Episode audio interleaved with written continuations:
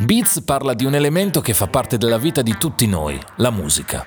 Lo fa con l'obiettivo di generare un dibattito, offrendo spunti e riflessioni da prospettive diverse.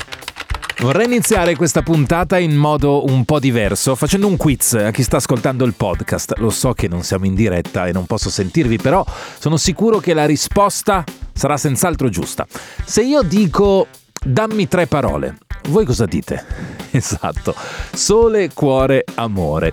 Oppure cercavo un mare calmo. Giusto, giusto, e ho trovato te è la risposta.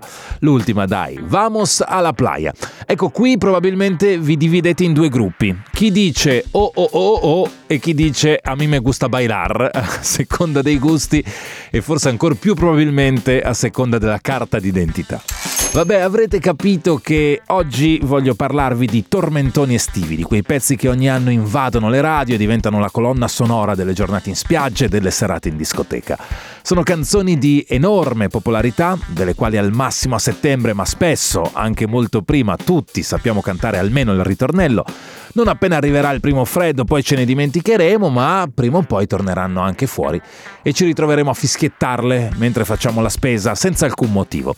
È uno dei grandi poteri della musica, questa capacità di infilarsi nel nostro cervello e forse è anche per questo che i tanti tormentoni estivi non vanno proprio giù. Del resto, già il nome Tormentone non è molto lusinghiero. Eppure la storia dei grandi successi estivi italiani è fatta di canzoni memorabili ed è una storia molto lunga. Il primo tormentone della canzone italiana risale addirittura al 1961. L'anno prossimo festeggi 60 anni. La canzone di Nico Fidenco e si intitola Legata a un granello di sabbia. Magari chiamandola così non la riconoscerete, ma è quella che fa Ti voglio cullare, cullare, posandoti sull'onda del mare. Ora, lasciando perdere le mie pessime doti canore, ci siamo capiti, la canzone è quella lì. Quell'anno Fidenco avrebbe voluto portarla al Festival di Sanremo, ma venne rifiutata e così con il suo discografico si inventò di farla uscire a giugno. Un successo senza precedenti. Pensate che è il primo 45 giri italiano a raggiungere il milione di copie vendute. Tra parentesi, quel discografico illuminato è Vincenzo Micocci, un mito della musica italiana, a cui però qualche anno dopo Alberto Fortis dedicherà l'epocale Vincenzo io t'ammazzerò. Punti di vista. Se questo record di vendite non fosse sufficiente, tre anni dopo, è il 1964, arriva il Festival Bar, programma televisivo inventato da Vittorio Salvetti, che per quasi mezzo secolo decreterà il più grande successo dell'estate. Nei primi anni non ci sono giurie o votazioni, perché a vincere è il brano più scelto nei jukebox di tutta Italia, controllati con un contatore che memorizza il numero di gettoni spesi per ascoltare una canzone, che diventava poi così di fatto la più gettonata. Il termine arriva proprio da lì. Ora, scorrere l'albo d'oro del Festival Bar fa impressione.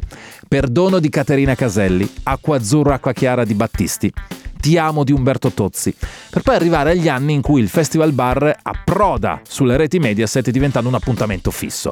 E qui ci sono hit come Ti pretendo di Raff, Mare Mare di Carboni, fino a qualcosa di grande dei Luna Pop che trionfa nel 2000. E oggi? Oggi quella del tormentone è diventata una vera e propria scienza, perché per una discografica e per un artista azzeccare il singolo giusto al momento giusto può svoltare l'annata e a volte anche una carriera. In un'epoca in cui gli album hanno ormai perso centralità nel progetto di crescita e di comunicazione di un cantante o di una band, non è così per tutti, ma è così per molti, il singolo è ancora più importante, quello estivo viene preparato con grande anticipo. Non può mancare una base con le sonorità che vanno di più, in questo momento è difficile trovare un pezzo estivo che non ammicchi un po' al reggaeton, alla musica latina o alla musica caraibica. È così da un po' di anni e probabilmente sarà così anche nei prossimi. Poi ci vuole una strofa veloce che non prenda troppo tempo, ma che inizi a buttare anche lì qualche parola in grado di far partire l'atmosfera e poi il vero re del tormentone, il ritornello.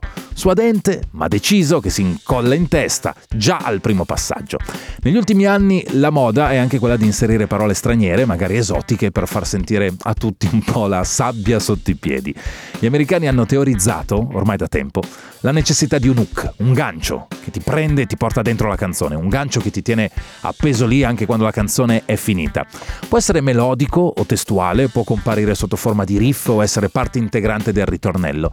E in effetti, scorrendo la lista di quelli che si candidano ad essere i tormentoni estivi di quest'anno, karaoke, mediterranea, eh, guaranà, a un passo dalla luna, non mi basta più, si scorre anche una bella lista di ganci di hook. Ed infine un'altra grande regola è che d'estate non si può stare da soli. Se a primavera la natura si risveglia e fiorisce la stagione dell'amore, d'estate si scatenano i featuring, in cui si gioca a mescolare le carte e i nomi di quegli artisti che ormai vengono attesi ogni estate, Giusy Ferreri, Baby K, J-Ax, ma anche Takage Ketra, Elodie, Alessandra Amoroso. Anche in un anno difficile come quello che stiamo vivendo, un anno che è stato e sarà strano per il mercato discografico, comunque la lotta per il titolo di canzone dell'estate è agguerrita. Non ci sarà un festival bar a decretare la vincitrice ufficiale, ma cambia poco. Sappiamo già che di colpo, a dicembre, mentre staremo lì a scegliere tra Panettone e Pandoro, ci partirà in testa, così random, quella canzone che cantavamo in spiaggia la notte di Ferragosto. Ed è giusto così perché i tormentoni non perdonano mai, ma attenzione ad odiarli perché hanno anche lasciato grandi canzoni alla tradizione italiana. Beats è una produzione Dopcast.